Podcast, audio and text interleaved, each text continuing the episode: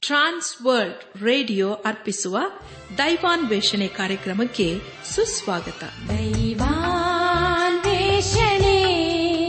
ದೈವಾನ್ವೇಷಣೆ ದೈವಾನ್ವೇಷಣೆ ದೈವಾನ್ವೇಷಣೆ.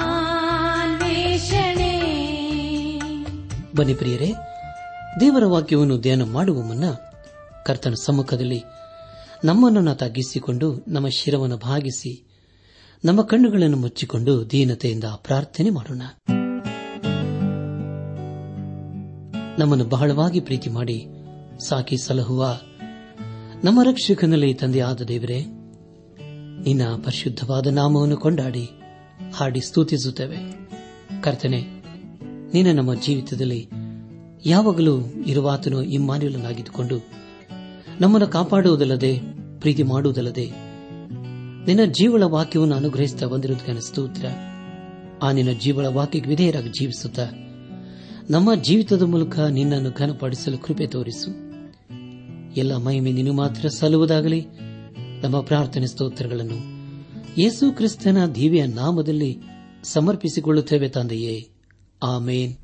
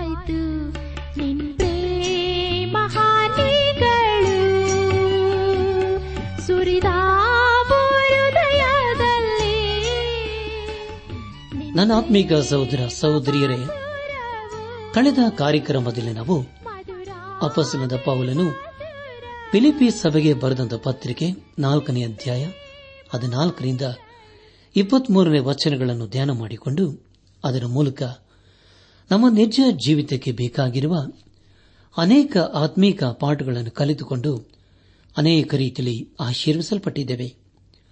ಇದೆಲ್ಲ ದೇವರ ಮಹಾಕೃಪೆಯಾಗಿದೆ. ದೇವರಿಗೆ ಮಹಿಮೆಯುಂಟಾಗಲಿ. ಧ್ಯಾನ ಮಾಡಿದಂಥ ವಿಷಯಗಳನ್ನು ಈಗ ನೆನಪು ಮಾಡಿಕೊಂಡು ಮುಂದಿನ ಭೇದ ಭಾಗಕ್ಕೆ ಸಾಗೋಣ. ಅಪಸನದ ಪೌಲನ್ನು ಕೊನೆ ಸಾರಿ.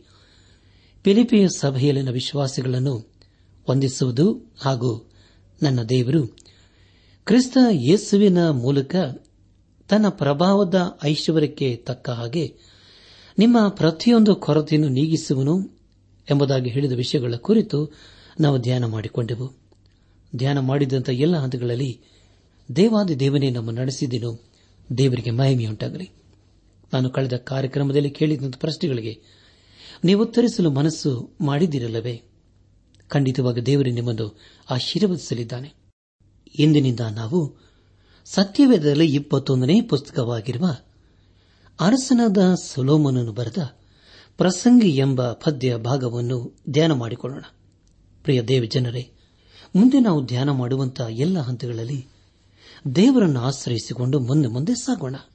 ಇಂದು ನಾವು ಪ್ರಸಂಗಿ ಪುಸ್ತಕದ ಪೀಠಿಗ ಭಾಗ ಹಾಗೂ ಮೊದಲನೆಯ ದೇದ ಪ್ರಾರಂಭದ ಮೂರು ವಚನಗಳನ್ನು ಧ್ಯಾನ ಮಾಡಿಕೊಳ್ಳೋಣ.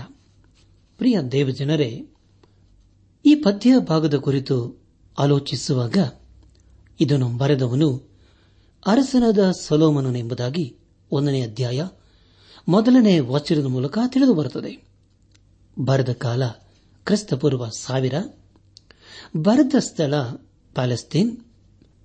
ಗ್ರಂಥ ಪರಿಚಯದ ಕುರಿತು ಆಲೋಚಿಸುವಾಗ ಗ್ರಂಥಕರ್ತನು ಸೊಲೋಮೋನನೆಂದು ಈ ಗ್ರಂಥದ ಮೊದಲನೇ ಅಧ್ಯಾಯ ಮೊದಲನೇ ವಚನದಲ್ಲಿ ಓದುತ್ತವೆ. ಈ ಗ್ರಂಥದಲ್ಲಿರುವ ಬೋಧನೆಯು ಸೊಲೋಮೋನನ ಅಭಿಪ್ರಾಯಗಳೇ ಆಗಿರುತ್ತವೆ. ದೈವ ಪ್ರೇರಣೆಯಿಂದ ಅವನ ಮಾತುಗಳು ಬರೆದು ಕಾಪಾಡಲ್ಪಟ್ಟಿವೆ. ಸೌಲಮನನು ತನ್ನ ಜೀವಮಾನದಲ್ಲಿ ನಿರಾಶೆಗೆ ಗುರಿಯಾದ ಕಾರಣ. ಈ ಗ್ರಂಥದಲ್ಲಿ ಸಮಸ್ತವೂ ವರ್ತವೆ ಸೂರ್ಯನ ಕೆಳಗೆ ಒಳ್ಳೆಯದೇನು ಇಲ್ಲ ಎಂಬುವ ತೀರ್ಮಾನವನ್ನು ಸ್ಥಾಪಿಸಿರುತ್ತಾನೆ.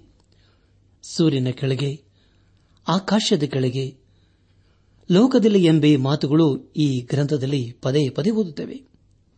ಗ್ರಂಥ ಭಾಗದ ಕುರಿತು ನಾವು ಆಲೋಚಿಸುವಾಗ ಪ್ರಾರಂಭದ ಎರಡು ಅಧ್ಯಾಯಗಳಲ್ಲಿ ವೈಯಕ್ತಿಕ ಪ್ರಯೋಗದಿಂದ ಅನ್ವೇಷಣೆ, ಮೂರರಿಂದ ಐದನೇ ಅಧ್ಯಾಯಗಳಲ್ಲಿ ಹುದುವಾದ ವೀಕ್ಷಣೆಯಿಂದ ಅನ್ವೇಷಣೆ, ಆರರಿಂದ ಎಂಟನೇ ಅಧ್ಯಾಯಗಳಲ್ಲಿ ಪ್ರಾಯೋಗಿಕ ನೈತಿಕತೆಯಿಂದ ಅನ್ವೇಷಣೆ, ಒಂಬತ್ತರಿಂದ ಹನ್ನೆರಡನೇ ಅಧ್ಯಾಯಗಳಲ್ಲಿ ಪರಿಶೀಲನೆಯಿಂದ ಮುಕ್ತಾಯಗೊಂಡ ಅನ್ವೇಷಣೆ ಎಂಬುದಾಗಿ ತಿಳಿಕೊಳ್ಳುತ್ತೇವೆ ಈ ಪದ್ಯ ಭಾಗದ ಪ್ರಧಾನ ವಿಷಯ ಪ್ರಸಂಗಿಯ ವೈಯಕ್ತಿಕವಾದ ಅನ್ವೇಷಣೆ ಎಂಬುದಾಗಿ.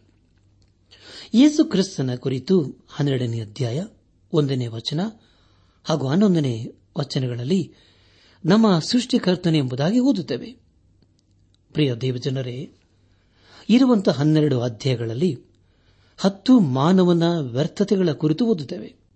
ಮೊದಲನೇದಾಗಿ, ಮಾನವ ಜ್ಞಾನದ ವ್ಯರ್ಥತೆಯ ಕುರಿತು ಎರಡನೇ ಅಧ್ಯಾಯ ಹದಿನೈದು ಹಾಗೂ ಹದಿನಾರನೇ ವಚನಗಳು. ಎರಡನೇದಾಗಿ, ಮಾನವ ಪ್ರಯಾಸದ ವ್ಯರ್ಥತೆ, ಎರಡನೇ ಅಧ್ಯಾಯ, ಹತ್ತೊಂಬತ್ತರಿಂದ ಇಪ್ಪತ್ತೊಂದನೇ ವಚನಗಳು. ಮೂರನೇದಾಗಿ, ಮಾನವ ಉದ್ದೇಶದ ವ್ಯರ್ಥತೆ, ಎರಡನೇ ಅಧ್ಯಾಯ, ಇಪ್ಪತ್ತಾರನೇ ವಚನ. ನಾಲ್ಕನೇದಾಗಿ, ಮಾನವ ಪ್ರತಿಸ್ಪರ್ಧೆಯ ವ್ಯರ್ಥತೆ, ನಾಲ್ಕನೇ ಅಧ್ಯಾಯ, ನಾಲ್ಕನೇ ವಚನ. ಐದನೇದಾಗಿ ಮಾನವ ದುರಾಶೆಯ ವ್ಯರ್ಥತೆ, ನಾಲ್ಕನೇ ಅಧ್ಯಾಯ ಏಳನೇ ವಚನ. ಆರನೇದಾಗಿ, ಮಾನವ ಪ್ರಸಿದ್ಧತೆಯ ವ್ಯರ್ಥತೆ, ನಾಲ್ಕನೇ ಅಧ್ಯಾಯ ಹದಿನಾರನೇ ವಚನ. ಏಳನೇದಾಗಿ, ಮಾನವ ಅತೃಪ್ತಿಯ ವ್ಯರ್ಥತೆ, ಐದನೇ ಅಧ್ಯಾಯ ಹತ್ತನೇ ವಚನ. ಎಂಟನೇದಾಗಿ, ಮಾನವ ಬಯಕೆಯ ವ್ಯರ್ಥತೆ, ಆರನೇ ಅಧ್ಯಾಯ ಒಂಬತ್ತನೇ ವಚನ. ಒಂಬತ್ತನೇದಾಗಿ, ಮಾನವ ವಿನೋದದ ವ್ಯರ್ಥತೆ, ಏಳನೇ ಅಧ್ಯಾಯ, ಆರನೇ ವಚನ. ಮಾನವ ಸನ್ಮಾನದ ವ್ಯರ್ಥತೆ, ಎಂಟನೇ ಅಧ್ಯಾಯ, ಹತ್ತು ಹಾಗೂ ಹದಿನಾಲ್ಕನೇ ವಚನಗಳಲ್ಲಿ ನಾವು ತಿಳಿದುಕೊಳ್ಳುತ್ತೇವೆ. ನನ್ನಾತ್ಮಿಕ ಸಹೋದರ, ಸಹೋದರಿಯರೇ, ನಾವು ಈಗಾಗಲೇ ತಿಳಿದುಕೊಂಡ ಹಾಗೆ, ಪ್ರಸಂಗಿ ಎಂಬ ಪದ್ಯವನ್ನು ರಚಿಸಿದ್ದು ಅರಸನಾದ ಸೊಲೋಮನನೇ ಆಗಿದ್ದಾನೆ. ಇದು ಸಹ ಅತ್ಯಂತ ಪ್ರಭಾವಿತವಾದಂಥ ಪದ್ಯ ಭಾಗವಾಗಿದೆ. ಇದರ ಜೊತೆಯಲ್ಲಿ ಅರಸನಾದ ಸೊಲೋಮನನು ಜ್ಞಾನೋಕ್ತಿಗಳು, ಪರಮಗೀತಿಗಳು ಎಂಬ ಪದ್ಯ ಭಾಗವನ್ನು ರಚಿಸಿದ್ದಾನೆ ಎನ್ನುವ ವಿಷಯವನ್ನು ನಾವಿಲ್ಲಿ ಜ್ಞಾಪಿಸಿಕೊಳ್ಳಬೇಕು. ಆದರೆ ಪ್ರಿಯರೇ, ಜ್ಞಾನೋಕ್ತಿಗೆ ಹೋಲಿಸಿ ನೋಡುವಾಗ ಈ ಪ್ರಸಂಗಿ ಎಂಬ ಪದ್ಯ ಭಾಗವು ವಿಭಿನ್ನವಾಗಿ ಕಂಡುಬರುತ್ತದೆ. ಜ್ಞಾನೋಕ್ತಿಯಲ್ಲಿ ನಾವು ಸೊಲೋಮನನ ಜ್ಞಾನದ ಕುರಿತು ತಿಳ್ಕೊಂಡೆವು. ಆದರೆ ಪ್ರಸಂಗಿ ಪದ್ಯ ಭಾಗವು ಅವನ ಮೂರ್ಖತನದ ಕುರಿತು ತಿಳಿದುಕೊಳ್ಳುತ್ತವೆ. ಈ ಒಂದು ಪದ್ಯ ಭಾಗವನ್ನು ಅವನು ದೇವರಿಂದ ದೂರ ಹೋದ ನಂತರ ತನ್ನ ಜೀವಿತದ ಅನುಭವದ ಕುರಿತು ಬಸುಂದರವಾಗಿ ರಚಿಸಿದ್ದಾನೆ. ಪ್ರಸಂಗಿಂದ ಹೇಳುವಾಗ ಅದು ಒಬ್ಬ ಬೋಧಕನ ಅಥವಾ ತತ್ವಜ್ಞಾನಿಯ ವಿಷಯ ಎಂಬುದಾಗಿ ತಿಳಿದುಬರುತ್ತದೆ. ಪ್ರಿಯ ದೇವಜನರೇ ಸತ್ಯವಿಧದ ಯಾವುದೇ ಪುಸ್ತಕವನ್ನು ಅರ್ಥ ಮಾಡಿಕೊಳ್ಳಬೇಕಾದರೆ ಮೊದಲು ಆ ಪುಸ್ತಕವನ್ನು ಬರೆದ ಉದ್ದೇಶವನ್ನು ನಾವು ಅರ್ಥ ಮಾಡಿಕೊಳ್ಳಬೇಕು. ಹಾಗೂ ಅದರ ಹಿನ್ನೆಲೆ ಏನು ಎಂಬುದಾಗಿ ಗ್ರಹಿಸಿಕೊಳ್ಳಬೇಕು. ಪ್ರಿಯರ, ಈ ಲೋಕದಲ್ಲಿ ಅನೇಕರು ಸಂತೋಷದಿಂದ ಇರಲು ದೇವರನ್ನು ಬಿಟ್ಟು ಅನೇಕ ರೀತಿಯಲ್ಲಿ ಪ್ರಯತ್ನ ಮಾಡುತ್ತಾರೆ. ಅದನ್ನು ನಾವು ಈ ಪದ್ಯ ಭಾಗದಲ್ಲಿ ಕಾಣುತ್ತೇವೆ. ಅರಸನಾದ ಸೊಲೋಮನನು ಈ ಲೋಕದಲ್ಲಿ ಮಹಾಜ್ಞಾನಿ ಎಂಬುದಾಗಿ ದೇವರ ವಾಕ್ಯವು ತಿಳಿಸಿಕೊಡುತ್ತದೆ. ಆ ಜ್ಞಾನವನ್ನು ದೇವರ ಅವನಿಗೆ ಕೊಟ್ಟಿದ್ದನು. ಅವನು ಈ ಲೋಕದಲ್ಲಿ ಸಂತೋಷಿಸಲು ಮಾನವನಿಗೆ ತಿಳಿದಿರುವ ಎಲ್ಲ ರೀತಿಯಲ್ಲಿ ಪ್ರಯತ್ನ ಮಾಡಿದನು. ಆದರೆ ಪ್ರಿಯರೇ, ಕೊನೆಯಲ್ಲಿ ಹೇಳುವುದೇನೆಂದರೆ, ಎಲ್ಲವೂ ವ್ಯರ್ಥವೇ ವ್ಯರ್ಥ ಎಂಬುದಾಗಿ. ವ್ಯರ್ಥವೆಂದು ಹೇಳಿದರೆ ಅದಕ್ಕೆ ಅರ್ಥವೇನೆಂದರೆ, ಬರಿದಾದದ್ದು ಅಥವಾ ಉದ್ದೇಶವಿಲ್ಲದೆ ಇರುವುದು ಎಂಬುದಾಗಿ ಮಾನವ ಪ್ರಯಾಸದಿಂದ ಯಾವ ಉಪಯೋಗವಾಗಲಿ ಅಥವಾ ತೃಪ್ತಿಯಾಗಲಿ ಆಗುವುದಿಲ್ಲ ಯೋಬನು ತಾನು ನೀತಿವಂತನೆಂಬುದಾಗಿ ಅಂದುಕೊಂಡನು.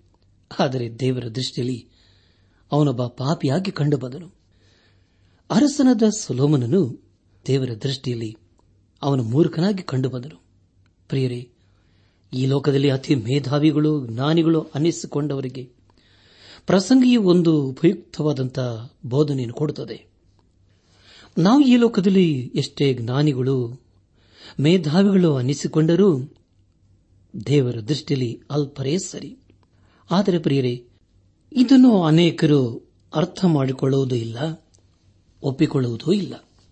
ಪ್ರಸಂಗಿ ಪದ್ಯದ ಮೂಲಕ ನಾವು ತಿಳಿಕೊಳ್ಳುವುದೆಂದರೆ ಯೇಸು ಕ್ರಿಸ್ತನ ಇಲ್ಲದಂಥ ನಮ್ಮ ಜೀವಿತವು ವ್ಯರ್ಥ ಎಂಬುದಾಗಿ. ಈ ಲೋಕವನ್ನೆಲ್ಲ ನಾವು ಸಂಪಾದಿಸಿಕೊಂಡರೂ ಈ ಲೋಕವು ನಮಗೆ ಬೇಕಾದ ತೃಪ್ತಿಯನ್ನು ನಮಗೆ ನೀಡುವುದಿಲ್ಲ. ಈ ಲೋಕದ ಯಾವ ಸಂಗತಿಯೂ ನಮ್ಮ ಹೃದಯವನ್ನು ತೃಪ್ತಿಪಡಿಸಲಾರದು. ಈ ಪ್ರಸಂಗಿ ಪುಸ್ತಕದ ಮೂಲಕ ನಾವು ತಿಳಿಕೊಳ್ಳುವುದೇನೆಂದರೆ, ನಾವು ನಮ್ಮ ದೃಷ್ಟಿಯನ್ನು ಈ ಲೋಕದಿಂದ ತೆಗೆದು ಯೇಸು ಕ್ರಿಸ್ತನ ಮೇಲೆ ಇರಿಸಬೇಕು ಎಂಬುದಾಗಿ. ಹಾಗೂ ಆತನ ಪ್ರೀತಿಯ ವಿಶೇಷತೆಯನ್ನು ಗ್ರಹಿಸಿಕೊಳ್ಳಬೇಕು ಎಂಬುದಾಗಿ. ಪ್ರಿಯ ದೇವಜನರೇ, ಈ ಪದ್ಯ ಭಾಗದಲ್ಲಿ ಮೂವತ್ತೇಳು ಸಾರಿ ವ್ಯರ್ಥ ಎಂಬುದಾಗಿ ನಾವು ಓದುತ್ತೇವೆ. ಅದೇ ಪದವು ಈ ಪದ್ಯ ಭಾಗದ ಮುಖ್ಯ ಪದವಾಗಿದೆ. ಸೂರ್ಯನ ಕೆಳಗೆ ಎಂಬುದು ವಾಕ್ಯಂಪ್ರಾದಾಯವಾಗಿದೆ ಈ ಒಂದು ಪದವನ್ನು ನಾವು ಇಪ್ಪತ್ತೊಂಬತ್ತು ಸಾರಿ ಓದುತ್ತೇವೆ. ಮತ್ತೊಂದು ವಾಕ್ಯಂ ಪ್ರಾಧಾಯವು ಏನೆಂದರೆ, ನನ್ನ ಮನಸ್ಸಿನಲ್ಲಿ ಅಂದುಕೊಂಡದ್ದೇನೆಂದರೆ ಎಂಬುದಾಗಿ. ಪ್ರಿಯರೇ, ಮತ್ತೊಂದು ರೀತಿಯಲ್ಲಿ ಹೇಳಬೇಕಾದರೆ, ಈ ಪದ್ಯ ಭಾಗದಲ್ಲಿ ಮಾನವನ ಕಲ್ಪನೆಯ ಹೃದಯದ ಕುರಿತು ತಿಳಿದುಕೊಳ್ಳುತ್ತೇವೆ ಇದೆಲ್ಲವನ್ನು ಮಾನವನು ತನ್ನ ಸ್ವಂತ ಜ್ಞಾನದಿಂದ ಮಾಡಲು ಪ್ರಯತ್ನ ಮಾಡುತ್ತಾನೆ. ಅಂದರೆ ಪ್ರಿಯರೇ, ಸೂರ್ಯನ ಕೆಳಗೆ ನಮ್ಮ ಮನಸ್ಸಲ್ಲಿ ಅಂದುಕೊಳ್ಳುವುದೆಲ್ಲವೂ ವ್ಯರ್ಥವೇ ಅನಿಸುತ್ತದೆ ಎಂಬುದಾಗಿ ಅರಸನಾದ ಸಲೋಮನನ ವ್ಯಾಖ್ಯಾನವಾಗಿದೆ. ದೇವರಿಗೆ ಸ್ತೋತ್ರವಾಗಲಿ.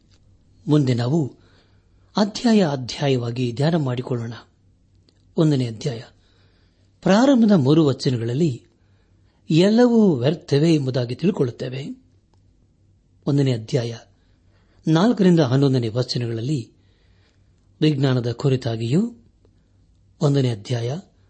ಹನ್ನೆರಡರಿಂದ ಹದಿನೆಂಟನೇ ವಚನಗಳಲ್ಲಿ ವಿವೇಕ ಹಾಗೂ ತತ್ವಜ್ಞಾನದ ಕುರಿತಾಗಿಯೂ ಎರಡನೇ ಅಧ್ಯಾಯ, ಒಂದರಿಂದ ಹನ್ನೊಂದನೇ ವಚನಗಳಲ್ಲಿ ಸುಖದ ಕುರಿತಾಗಿಯೂ ಎರಡನೇ ಅಧ್ಯಾಯ, ಹನ್ನೆರಡರಿಂದ ಇಪ್ಪತ್ತಾರನೇ ವಚನಗಳಲ್ಲಿ ಲೌಕಿಕತೆಯ ಕುರಿತಾಗಿಯೂ ಮೂರನೇ ಅಧ್ಯಾಯ, ಒಂದರಿಂದ ಹದಿನೈದನೇ ವಚನಗಳಲ್ಲಿ ಸಮಯದ ಕುರಿತಾಗಿಯೂ ಮೂರನೇ ಅಧ್ಯಾಯ, ಹದಿನಾರರಿಂದ ನಾಲ್ಕನೇ ಅಧ್ಯಾಯದ ಹದಿನಾರನೇ ವಚನದವರೆಗೆ ಕಲ್ಪನೆಯ ಕುರಿತಾಗಿಯೂ ಐದನೇ ಅಧ್ಯಾಯ, ಒಂದರಿಂದ ಎಂಟನೇ ವಚನಗಳಲ್ಲಿ ಧಾರ್ಮಿಕತೆಯ ಕುರಿತಾಗಿಯೂ ಐದನೇ ಅಧ್ಯಾಯ, ಒಂಬತ್ತರಿಂದ ಆರನೇ ಅಧ್ಯಾಯದ ಹನ್ನೆರಡನೇ ವಚನದವರೆಗೆ ಐಶ್ವರ್ಯದ ಕುರಿತಾಗಿಯೂ ಏಳನೇ ಅಧ್ಯಾಯ, ಒಂದರಿಂದ ಹನ್ನೆರಡನೇ ಅಧ್ಯಾಯದ ಹನ್ನೆರಡನೇ ವಚನದವರೆಗೆ ನೈತಿಕತೆಯ ಕುರಿತಾಗಿಯೂ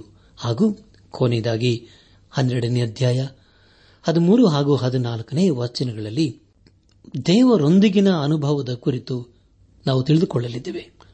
ದೇವರಿಗೆ ಸ್ತೋತ್ರವಾಗಲಿ. ಮುಂದೆ ನಾವು ಈ ಪ್ರಸಂಗಿ ಪದ್ಯ ಭಾಗದ ಕುರಿತು ಹಂತ ಹಂತವಾಗಿ ಧ್ಯಾನ ಮಾಡಲಿದ್ದೇವೆ. ಈಗ ನಾವು ಮೊದಲನೇ ಅಧ್ಯಯದ ಪ್ರಾರಂಭದ ಮೂರು ವಚನಗಳ ಕುರಿತು ಧ್ಯಾನ ಮಾಡಿಕೊಳ್ಳೋಣ. ನಾವು ಈಗಾಗಲೇ ತಿಳುಕೊಂಡ ಹಾಗೆ ಈ ಪದ್ಯ ಭಾಗವನ್ನು ಅರಸನಾದ ಸೊಲೊಮನನು ದೇವರಿಂದ ದೂರವಿರುವಾಗ ರಚಿಸಿದ್ದಾನೆ. ನಾನುಕ್ತಿ ಪುಸ್ತಕವು ಅರಸನದ ಸಲೋಮನನ ಜ್ಞಾನದ ಕುರಿತು ತಿಳಿಸಿದರೆ ಪ್ರಸಂಗಿ ಪದ್ಯ ಭಾಗವು ಅವನ ಮೂರ್ಖತನದ ಕುರಿತು ತಿಳಿಸಿಕೊಡುತ್ತದೆ. ಉದ್ದೇಶವಿಲ್ಲದೆ ಅಥವಾ ಅರ್ಥವಿಲ್ಲದೆ ಈ ಅಧ್ಯಾಯವನ್ನು ಬರೆದಿಲ್ಲ. ಈ ಅಧ್ಯಾಯವು ಸಮಸ್ಯೆಯೊಂದಿಗೆ ಪ್ರಾರಂಭವಾಗುತ್ತದೆ. ಈ ಲೋಕದ ಎಲ್ಲವೂ ವ್ಯರ್ಥವೇ ಎಂಬುದಾಗಿ ಕಾಣುತ್ತೇವೆ. ಅಂದರೆ ಪ್ರಿಯರಿ, ತಾನು ಸುಖ ಹಾಗೂ ಸಂತೋಷವನ್ನು ಕಂಡುಕೊಳ್ಳಲು ಈ ಲೋಕದಲ್ಲಿನ ಎಲ್ಲಾ ಪ್ರಯತ್ನಗಳನ್ನು ಮಾಡುತ್ತಾನೆ. ಅಂದರೆ ವಿಜ್ಞಾನದಿಂದ, ಪ್ರಕೃತಿಯ ನಿಯಮದಿಂದ, ಜ್ಞಾನದಿಂದ, ತತ್ವಜ್ಞಾನದಿಂದ, ಭೋಗದಿಂದ ಹಾಗೂ ಲೌಕಿಕತೆಯಿಂದ ಜೀವಿತದ ಅರ್ಥವನ್ನು ಗ್ರಹಿಸಿಕೊಳ್ಳಲು ಪ್ರಯತ್ನ ಮಾಡುತ್ತಾನೆ. ಹಾಗೂ ಕಲ್ಪನೆಯಿಂದಲೂ ಧಾರ್ಮಿಕತೆಯಿಂದಲೂ, ಐಶ್ವರ್ಯದಿಂದಲೂ ಜೀವಿತದ ಅರ್ಥವನ್ನು ಅವನಿಗೆ ಗ್ರಹಿಸಿಕೊಳ್ಳುವುದಕ್ಕೆ ಆಗಲೇ ಇಲ್ಲ. ಪ್ರಿಯ ದೇವಜನರೇ, ನಾವು ದೇವರ ವಾಕ್ಯವನ್ನು ಅಥವಾ ಆತನ ಉದ್ದೇಶಗಳನ್ನು ಅರ್ಥ ಮಾಡಿಕೊಳ್ಳಲು ಸಾಧ್ಯವಿಲ್ಲ. ದೇವರು ಕೆಟ್ಟದ್ದಕ್ಕೆ ಕಾರಣನೇ ಅಲ್ಲ. ಅದಕ್ಕೆ ಉದಾಹರಣೆಯಾಗಿ, ಇಸ್ಕರಿಯೋತ ಯೋಧನು ಯೇಸು ಕ್ರಿಸ್ತನನ್ನು ವೈರಿಗಳು ಇಳಿಕೊಡುತ್ತಾನೆ ಆ ಆಲೋಚನೆಯನ್ನು ಹೇಳಿಕೊಟ್ಟವರು ಖಂಡಿತ ಅದು ದೇವರಲ್ಲ. ಅದೇ ರೀತಿಯಲ್ಲಿ ಪ್ರಿಯರೇ, ಅರಸನಾದ ಸೊಲೋಮನನು ಅನೇಕ ಸಂಗತಿಗಳ ಕುರಿತು ಆಲೋಚನೆ ಮಾಡುತ್ತಾನೆ. ಅದೆಲ್ಲವೂ ಅವನ ಸ್ವಂತ ಆಲೋಚನೆಯಾಗಿದೆ. ಪ್ರಸಂಗಿ ಪದ್ಯಭಾಗ ಒಂದನೇ ಅಧ್ಯಾಯ. ಮೊದಲನೇ ವಚನದಲ್ಲಿ ಹೀಗೆ ಓದುತ್ತೇವೆ. ದಾವಿದನ ಮಗನು ಯರುಸಲಿಮಿನಲ್ಲಿ ಆಳುವ ಅರಸನೂ ಆಗಿದ್ದ ಪ್ರಸಂಗಿಯ ಮಾತುಗಳು ಎಂಬುದಾಗಿ. ನನ್ನ ಆತ್ಮಿಕ ಸಹೋದರ ಸಹೋದರಿಯರೇ, ಈ ವಚನವು ಅರಸನಾದ ಸೊಲೋಮನನ ಕುರಿತು ತಿಳಿಸಿಕೊಡುತ್ತದೆ. ಅರಸನಾದ ದಾವಿದನಿಗೆ ಅನೇಕ ಗಂಡು ಮಕ್ಕಳು ಇದ್ದರು. ಆದರೆ ಅವರಲ್ಲಿ ಸಲೋಮನನು ಮಾತ್ರ ಯರುಸಲೇಮಿನಲ್ಲಿ ಅರಸನಾದನು. ಅಲ್ಲಿ ಅವನು ಒಬ್ಬ ತತ್ವ ಜ್ಞಾನಿಯಾಗಿದ್ದನು ದೇವರು ತನಗೆ ವಿವೇಕವನ್ನು ಕೊಟ್ಟಿದ್ದಾನೆ ಎಂಬುದಾಗಿ ಅವನು ತಿಳಿದುಕೊಂಡಿದ್ದನು ಆದರೆ ದೇವರು ಕೊಟ್ಟ ವಿವೇಕದ ಕುರಿತು ಅವನು ಸರಿಯಾಗಿ ಅರ್ಥ ಮಾಡಿಕೊಳ್ಳಲಿಲ್ಲ. ಹಾಗೂ ಅದರ ಕುರಿತು ಅವನಿಗೆ ಹೆಚ್ಚಾಗಿ ತಿಳಿದಿರಲೂ ಇಲ್ಲ. ದೇವರು ಅವನಿಗೆ ಆತ್ಮೀಕವಾಗಿ ಆಲೋಚಿಸುವ ಜ್ಞಾನವನ್ನು ಕೊಟ್ಟಿದ್ದನು. ಆದರೆ ಅದರ ವಿಷಯದಲ್ಲಿ ನಾವು ಕಾಣುವುದೇ ಇಲ್ಲ. ಮೊದಲನೇ ಅರಸುಗಳ ಪುಸ್ತಕ, ಮೂರನೇ ಅಧ್ಯಾಯ, ಒಂಬತ್ತನೇ ವಾಚನದಲ್ಲಿ ಹೀಗೆ ಓದುತ್ತವೆ. ಆದುದರಿಂದ ಅದನ್ನು ಆಳುವುದಕ್ಕೂ ನ್ಯಾಯ ನ್ಯಾಯಗಳನ್ನು ಕಂಡುಕೊಳ್ಳುವುದಕ್ಕೂ ನನಗೆ ವಿವೇಕವನ್ನು ದಯಪಾಲಿಸು. ಈ ಮಹಾ ಜನಾಂಗವನ್ನು ಆಳಲು ಸಮರ್ಥರು ಯಾರು ಎಂದು ಬೇಡಿಕೊಂಡನು ಎಂಬುದಾಗಿ.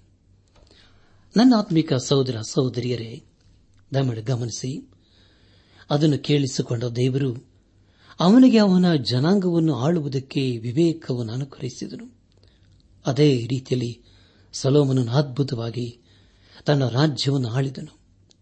ಅವನ ದೇಶದಲ್ಲಿ ಸಮಾಧಾನ ಇರುವುದಕ್ಕೆ ಅವನೇ ಪ್ರಯತ್ನಪಟ್ಟನು. ಅದನ್ನು ಕಂಡ ಬೇರೆ ದೇಶದವರು ಅರಸನಾದ ಸೊಲೋಮನನ್ನ ರಾಜ್ಯ ಪಾಲನೆಯನ್ನು ಅನುಕ್ರಯಿಸುವುದಕ್ಕೆ ಪ್ರಯತ್ನಪಟ್ಟರು. ಪಾಪ ಪರಿಹಾರಕ್ಕಾಗಿ ಅನೇಕ ಯಜ್ಞವನ್ನು ಮಾಡಿದನು. ಅನೇಕ ಸಂಗತಿಯನ್ನು ಶಬದ ರಾಣಿಯು ಅವನಿಂದ ಕಲಿತುಕೊಂಡಳು. ಆದರೆ ಸಲೋಮನನ ಆತ್ಮಿಕ ಜೀವಿತ ನೋಡುವಾಗ ಅದು ಶೂನ್ಯವಾಗಿ ಕಂಡುಬಂದಿತು. ಈಗ ಅರಸನಾದ ಸೋಲೋಮನನು ದೇವರಿಂದ ಬಹುದೂರ ಹೋಗಿದ್ದಾನೆ. ಈ ಪದ್ಯ ಭಾಗದಲ್ಲಿ ನಾವು ಲೌಕಿಕ ಮನುಷ್ಯನಿಗೂ ದೇವರ ಮನುಷ್ಯನಿಗೂ ವ್ಯತ್ಯಾಸವನ್ನು ಕಾಣುತ್ತೇವೆ. ಸತ್ಯವೇದಲ್ಲಿ ಅಪಸ್ತನಾದ ಪೌಲನು ಎಫ್ಎಸ್ ಬಗ್ಗೆ ಬರೆದಂತಹ ಪತ್ರಿಕೆ ಒಂದನೇ ಅಧ್ಯಾಯ ಮೊನ್ನೆ ವಚನವನ್ನು ಓದುವಾಗ ನಮ್ಮ ಕರ್ತನಾದ ಯೇಸು ಕ್ರಿಸ್ತನ ದೇವರು, ತಂದೆಯೂ ಆಗಿರುವ ಆತನಿಗೆ ಸ್ತೋತ್ರ. ಆತನು ಪರಲೋಕದಲ್ಲಿನ ಸಕಲ ಆತ್ಮೀಯ ವರಗಳನ್ನು ನಮಗೆ ಕ್ರಿಸ್ತ ಯೇಸುವಿನಲ್ಲಿ ಅನುಗ್ರಹಿಸಿದ್ದಾನೆ ಎಂಬುದಾಗಿ. ಹೌದು ಪ್ರಿಯರೇ, ತಂದೆಯಾದ ದೇವರು ಯೇಸು ಕ್ರಿಸ್ತನ ಮೂಲಕ ನಮ್ಮನ್ನು ಆರಿಸಿಕೊಂಡು ತನ್ನ ಮಕ್ಕಳನ್ನಾಗಿ ಅಂಗೀಕರಿಸಿಕೊಂಡಿದ್ದಾನೆ ಹಾಗೂ ಲೌಕಿಕತೆಯಿಂದ ನಮ್ಮನ್ನು ಬೇರೆ ಮಾಡಿದ್ದಾನೆ. ಪ್ರಸಂಗಿ ಪುಸ್ತಕ ಒಂದನೇ ಅಧ್ಯಾಯ ಎರಡನೇ ವಚನವನ್ನು ಓದುವಾಗ ಪ್ರಸಂಗಿಯು ಹೀಗೆ ಹೇಳುತ್ತಾನೆ. ವ್ಯರ್ಥವೇ ವ್ಯರ್ಥ ವ್ಯರ್ಥವೇ ವ್ಯರ್ಥ, ಸಮಸ್ತವೂ ವ್ಯರ್ಥ ಎಂಬುದಾಗಿ. ಪ್ರಿಯ ದೇವ ಜನರೇ, ಇಲ್ಲಿ ವ್ಯರ್ಥ ಎಂಬುದಾಗಿ ಪದೇ ಪದೇ ಓದುತ್ತೇವೆ. ವ್ಯರ್ಥವೇ ಅಂದರೆ ಅದು ಶೂನ್ಯವೇ ಎಂದು ಅರ್ಥ. ಗೊತ್ತು, ಗುರಿ ಇಲ್ಲದ ಜೀವಿತವು ಅದು ವ್ಯರ್ಥವೇ ಸರಿ. ಅಂದರೆ ಪ್ರಿಯರೇ, ಒಂದು ಪ್ರಾಣಿಯಾಗಿ ಅಥವಾ ಒಂದು ಪಕ್ಷಿಯಾಗಿ ಜೀವಿಸುವುದು ಎಂದು ಅರ್ಥ. ಲೋಕದಲ್ಲಿ ಅನೇಕರು ಅದೇ ರೀತಿಯಲ್ಲಿ ಜೀವಿಸುತ್ತಾ ಇದ್ದರಲ್ಲವೇ? ಇಲ್ಲಿ ಅರಸನಾದ ಸೊಲಮನನ್ನು ಹೇಳುವುದೇನೆಂದರೆ, ಜೀವಿತದಲ್ಲಿ ಉದ್ದೇಶವಿಲ್ಲದಿದ್ದರೆ ಅದು ವ್ಯರ್ಥವೇ ಸರಿ ಎಂಬುದಾಗಿ. ಅಂದರೆ ಪ್ರಿಯರೇ, ಅದು ಬರೆಯದಾದಂತಹ ಜೀವಿತವಾಗಿದೆ. ಏನೂ ಇಲ್ಲದಂತ ದೊಡ್ಡ ಚೀಲದಂತೆ ನಮ್ಮ ಜೀವಿತವು ಭಾಸವಾಗುತ್ತದೆ. ನಾನು ತಿಪ್ಪುಸ್ತಕದಲ್ಲಿ ಅರಸನಾದ ಸೋಲಮನನು ಒಬ್ಬ ವಿವೇಕ್ ಎಂಬುದಾಗಿ ಓದುತ್ತೇವೆ. ಆದರೆ ಈ ಪುಸ್ತಕದಲ್ಲಿ ಅವನನ್ನು ಒಬ್ಬ ಮೂರ್ಖನೆಂಬುದಾಗಿ ತಿಳ್ಕೊಳ್ಳುತ್ತೇವೆ. ಮುಂದೆ ಪರಮ ಗೀತೆಯಲ್ಲಿ ಪ್ರೇಮವೇ ಮುಖ್ಯ ಸಂದೇಶವಾಗಿದೆ. ವಿವೇಕದಲ್ಲಿ, ಮೂರ್ಖತನದಲ್ಲಿ ಹಾಗೂ ಪ್ರೇಮದಲ್ಲಿ ಅರಸನಾದ ಸೋಲಮನನು ನಿಪುಣನಾಗಿದ್ದನು. ಒಬ್ಬ ಮೂರ್ಖನ ಹಾಗೆ ಜೀವಿಸುವುದನ್ನು ವಿವೇಕಿಯಾಗಿ ರಾಜ್ಯವಾಳುವುದನ್ನು, ಪ್ರೇಮ ತುಂಬಿದ ಜೀವಿತದಿಂದ ಬದುಕಲು ಅವನು ಎಲ್ಲ ಹಂತಗಳಲ್ಲಿ ಪ್ರಯತ್ನಪಟ್ಟನು ಅವನಷ್ಟು ಮೂರ್ಖನಾಗಿ ಜೀವಿಸಿದಷ್ಟು ಬೇರೆ ಯಾರೂ ಜೀವಿಸಲಿಲ್ಲ. ಪರಿಯರೆ, ದೇವರಿಲ್ಲದ ಜೀವಿತವು ವ್ಯರ್ಥವೇ ಸರಿ ಎಂಬುದಾಗಿ ಈ ಪುಸ್ತಕದ ಮೂಲಕ ನಾವು ತಿಳಿಕೊಳ್ಳುತ್ತೇವೆ. ಕೊನೆಯದಾಗಿ, ಪ್ರಸಂಗಿ ಪುಸ್ತಕ ಒಂದನೇ ಅಧ್ಯಾಯ. ಮೂರನೇ ವಚನವನ್ನು ಓದುವಾಗ, ಮನುಷ್ಯನು ಈ ಲೋಕದಲ್ಲಿ ಪಡುವ ಎಲ್ಲಾ ಪ್ರಯಾಸದಿಂದ ಅವನಿಗೆ ಏನು ಲಾಭ ಎಂಬುದಾಗಿ. ಪ್ರಿಯರೇ, ನಿಮಗೋಸ್ಕರ ಮತ್ತೊಂದು ಸಾರಿ ಓದ್ತೇನೆ. ಮನುಷ್ಯನು ಈ ಲೋಕದಲ್ಲಿ ಪಡುವ ಎಲ್ಲಾ ಪ್ರಯಾಸದಿಂದ ಅವನಿಗೆ ಏನು ಲಾಭ ಎಂಬುದಾಗಿ. ಕರ್ತನ ಪ್ರಿಯ ಸಹೋದರ ಸಹೋದರಿಯರೇ, ಅನೇಕರು ಈ ಲೋಕವನ್ನು ಅರ್ಥ ಮಾಡಿಕೊಳ್ಳಲು ಅನೇಕ ರೀತಿಯಲ್ಲಿ ಸಂಶೋಧನೆಯನ್ನು ಮಾಡುತ್ತಾರೆ. ಆದರೂ ಅವರಿಗೆ ಈ ಲೋಕದ ಕುರಿತು ಸರಿಯಾಗಿ ಅರ್ಥ ಮಾಡಿಕೊಳ್ಳಲು ಸಾಧ್ಯವಾಗಲಿಲ್ಲ. ಈ ಪುಸ್ತಕವು ಅದರ ಕುರಿತು ನಮಗೆ ಹೆಚ್ಚಾಗಿ ತಿಳಿಸಿಕೊಡುತ್ತದೆ. ಮಾನವನು ಈ ಲೋಕದಲ್ಲಿ ಪಡುವ ಎಲ್ಲಾ ಪ್ರಯಾಸದಿಂದ ಅವನಿಗೆ ತಾನು ಹೊಂದಿಕೊಂಡದು ಏನು ಲಾಭವಿಲ್ಲ ಎಂಬುದಾಗಿ ಹಾಗೂ ಎಲ್ಲವೂ ವ್ಯರ್ಥವೇ ಎಂಬುದಾಗಿ ತಿಳಿಕೊಳ್ಳುತ್ತಾನೆ. ಹೌದಲ್ಲ ಪ್ರಿಯರೇ? ದೇವರಿಲ್ಲದಂಥ ಜೀವಿತ ಅದು ವ್ಯರ್ಥವೇ ಸರಿ. ದೇವರಿಲ್ಲದಂಥ ಜೀವಿತ, ಗೊತ್ತು ಗುರಿಯಿಲ್ಲದಂಥ ಜೀವಿತ, ಅರ್ಥವಿಲ್ಲದಂಥ ಜೀವಿತ ಅದು ವ್ಯರ್ಥವೇ ಸರಿ ಎಂಬುದಾಗಿ ಅರಸನಾದ ಸೋಲೋಮನನು ತನ್ನ ಅನುಭವ ಪೂರ್ವಕವಾಗಿ ಈ ಪದ್ಯ ಭಾಗವನ್ನು ರಚಿಸುತ್ತಾ ಇದ್ದಾನೆ.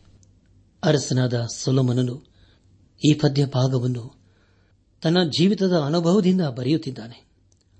ಇದು ಬೇರೆಯವರ ಅನುಭವವಲ್ಲ, ತನ್ನ ಸ್ವಂತ ಅನುಭವವಾಗಿದೆ. ಈ ಸ್ವಂತ ಅನುಭವದಲ್ಲಿ ಬರೆಯುತ್ತಾನೆ, ವ್ಯರ್ಥವೇ ವ್ಯರ್ಥ ವ್ಯರ್ಥವೇ ವ್ಯರ್ಥ, ಸಮಸ್ತವೂ ವ್ಯರ್ಥ ಮನುಷ್ಯನ ಈ ಲೋಕದಲ್ಲಿ ಪಡುವ ಎಲ್ಲಾ ಪ್ರಯಾಸದಿಂದ ಅವನಿಗೆ ಏನು ಲಾಭ ಎಂಬುದಾಗಿ. ಹೌದಲ್ಲ ಪ್ರಿಯರೇ? ಈ ಲೋಕದಿಂದ ನಾವು ಸಮಾಧಾನವನ್ನು, ಆಶೀರ್ವಾದವನ್ನು ಪಡೆಯಲು ಸಾಧ್ಯವಿಲ್ಲ. ನಮಗೆ ಸಮಾಧಾನ ಬೇಕಾದರೆ, ಸಂತೋಷ ಬೇಕಾದರೆ, ಆಶೀರ್ವಾದಗಳು ಬೇಕಾದರೆ ಮೊದಲು ನಾವು ದೇವರ ಮಾರ್ಗದಲ್ಲಿ ಜೀವಿಸುವುದನ್ನು ಕಲಿಯಬೇಕು. ತದನಂತರ ಎಲ್ಲ ಆಶೀರ್ವಾದಗಳು ನಮ್ಮನ್ನು ಹಿಂಬಾಲಿಸುತ್ತವೆ. ಈ ಸಂದೇಶವನ್ನು ಆಲಿಸುತ್ತಿರುವ ನನ್ನ ಆತ್ಮಿಕ ಸಹೋದರ ಸಹೋದರಿಯರೇ, ಆಲಿಸಿದ ವಾಕ್ಯದ ಬೆಳಕಿನಲ್ಲಿ ನಮ್ಮ ಜೀವಿತವನ್ನು ಪರೀಕ್ಷಿಸಿಕೊಂಡು ತೆಗೆದು ಸರಿಪಡಿಸಿಕೊಂಡು, ಕ್ರಮಪಡಿಸಿಕೊಂಡು ನಾವು ಎಲ್ಲಿ ಬಿದ್ದು ಹೋಗಿದ್ದೇವೆ, ಯಾವ ವಿಷಯದಲ್ಲಿ ಸೋತು ಹೋಗಿದ್ದೇವೆ, ಯಾವ ವಿಷಯದಲ್ಲಿ ನಾವು ದೇವರನ್ನು ಅವಮಾನಪಡಿಸುತ್ತಾ ಇದ್ದೇವೆ ಎಂಬ ಸಂಗತಿಗಳನ್ನು ಗ್ರಹಿಸಿಕೊಂಡವರಾಗಿ ಪಾಪದ ಜೀವಿತಕ್ಕೆ ಬೆನ್ನ ಹಾಕಿ ಏಸು ಕ್ರಿಸ್ತನನ್ನು ಆತನ ಅತ್ಯಧಿಕವಾದ ಬಲವನ್ನು ಆಚರಿಸಿಕೊಂಡವರಾಗಿ. ಈ ಲೋಕದಲ್ಲಿ ನಾವು ಜಯದ ಜೀವಿತವನ್ನು ಜೀವಿಸುತ್ತಾ ಆತನ ಆಶೀರ್ವಾದಕನ ಪಾತ್ರರಾಗೋಣ. ಪ್ರಿಯ ದೇವಜನರೇ, ಇದು ದೇವರ ಸಮಯವಾಗಿದೆ, ಇದು ದೇವರ ವಾಕ್ಯವಾಗಿದೆ, ಇದು ದೇವರ ಉದ್ದೇಶವಾಗಿದೆ, ಇದುವೇ ನಮಗೆ ಸಂದೇಶವಾಗಿದೆ. ಆದುದರಿಂದ ದೇವರು ಕೊಟ್ಟಿರುವಂತಹ ಈ ಸಂದೇಶವನ್ನು ನಮ್ಮ ಜೀವಿತದಲ್ಲಿ ವ್ಯರ್ಥ ಮಾಡಿಕೊಳ್ಳದೆ, ದೇವರ ಉದ್ದೇಶಕ್ಕೆ, ದೇವರ ಸಂದೇಶಕ್ಕೆ ನಮ್ಮನ್ನು ಒಪ್ಪಿಸಿಕೊಟ್ಟವರಾಗಿ. ಯೇಸು ಕ್ರಿಸ್ತನನ್ನು ಹಿಂಬಾಲಿಸುತ್ತಾ, ಆತನ ಮಾರ್ಗದಲ್ಲಿ ನಾವು ಜೀವಿಸುತ್ತಾ ಆತನ ಆಶೀರ್ವಾದಕ್ಕೆ ಪಾತ್ರರಾಗೋಣ. ಹಾಗಾಗುವಂತೆ ತಂದೆಯಾದ ದೇವರು, ಯೇಸು ಕ್ರಿಸ್ತನ ಮೂಲಕ ನಮ್ಮೆಲ್ಲರನ್ನು ಆಶೀರ್ವದಿಸಿ ನಡೆಸಲಿ.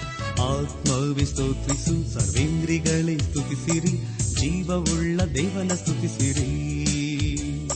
ಆತ್ಮವಿ ಸ್ತೋತ್ರಿಸು, ಸರ್ವೇಂದ್ರಿಗಳೇ ಸ್ತುತಿಸಿರಿ ಜೀವವುಳ್ಳ ದೇವನ ಸ್ತುತಿಸಿರಿ. ಆತ್ಮವಿ ಸ್ತೋತ್ರಿಸು, ಸರ್ವೇಂದ್ರಿಗಳೇ ಸ್ತುತಿಸಿರಿ, ಜೀವವುಳ್ಳ ದೇವನ ಸ್ತುತಿಸಿರಿ. ಅಲ್ಲೆಲೂಯ ಆತ್ಮವಿ ಸ್ತೋತ್ರಿಸು, ಸರ್ವೇಂದ್ರಿಗಳೇ ಸ್ತುತಿಸಿರಿ, ಜೀವವುಳ್ಳ ದೇವನ ಸ್ತುತಿಸಿರಿ.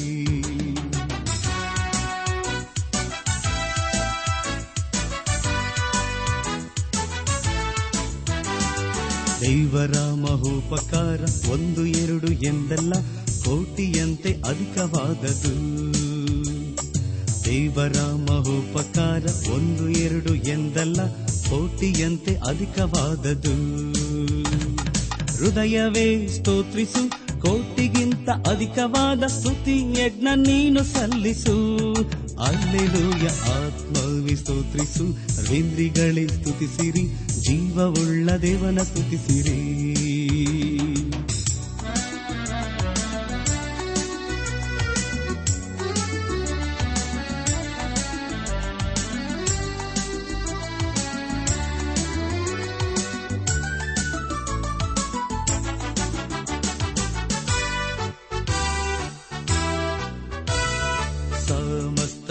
ಪ್ರಜೆಗಳೇ ಭೂಮಿಯ ನಿವಾಸಿಗಳೇ, ನನ್ನೊಡನೆ ದೇವನ ಸ್ತುತಿಸಿರಿ.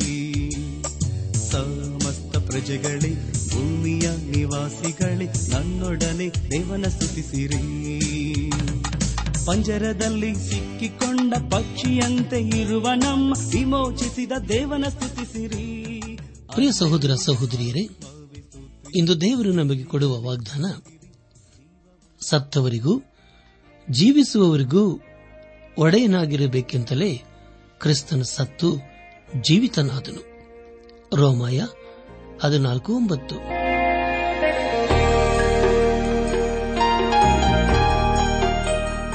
ಪ್ರಿಯರೇ, ದೈವಾನ್ವೇಷಣೆ ಕಾರ್ಯಕ್ರಮವು ನಿಮ್ಮ ಅನುದಿನ ಜೀವನಕ್ಕೆ ಬೇಕಾದ ನವ ಉತ್ತೇಜನ ಹಾಗೂ ಆಶೀರ್ವಾದ ನೀಡಿದೆ ಎಂದು ನಾವು ನಂಬುತ್ತೇವೆ. ನಿಮ್ಮ ಅನಿಸಿಕೆ ಹಾಗೂ ಅಭಿಪ್ರಾಯ ನಮ್ಮೊಂದಿಗೆ ಪತ್ರದ ಮೂಲಕ ಇಮೇಲ್ ಅಥವಾ ದೂರವಾಣಿ ಮೂಲಕ ದಯಮಾಡಿ ತಿಳಿಸಿರಿ. ನಿಮ್ಮ ಸಂತೋಷದಲ್ಲಿ ನಾವು ಸಹ ಪಾಲುಗಾರರಾಗುತ್ತೇವೆ ಹಾಗೂ ನಿಮ್ಮ ಪತ್ರಗಳಿಗೆ ಉತ್ತರಿಸುತ್ತೇವೆ. ಈ ಕಾರ್ಯಕ್ರಮವನ್ನ ಕೇಳುವಂತೆ ನಿಮ್ಮ ಸ್ನೇಹಿತರಿಗೂ, ಬಂಧುಗಳಿಗೂ, ನೆರೆಹೊರೆಯವರಿಗೂ ತಿಳಿಸಿರಿ. ದೇವರ ಅಧಿಕ ಆಶೀರ್ವಾದ ನಿಮ್ಮೆಲ್ಲರ ಮೇಲೆ ಸುರಿಯಲಿ.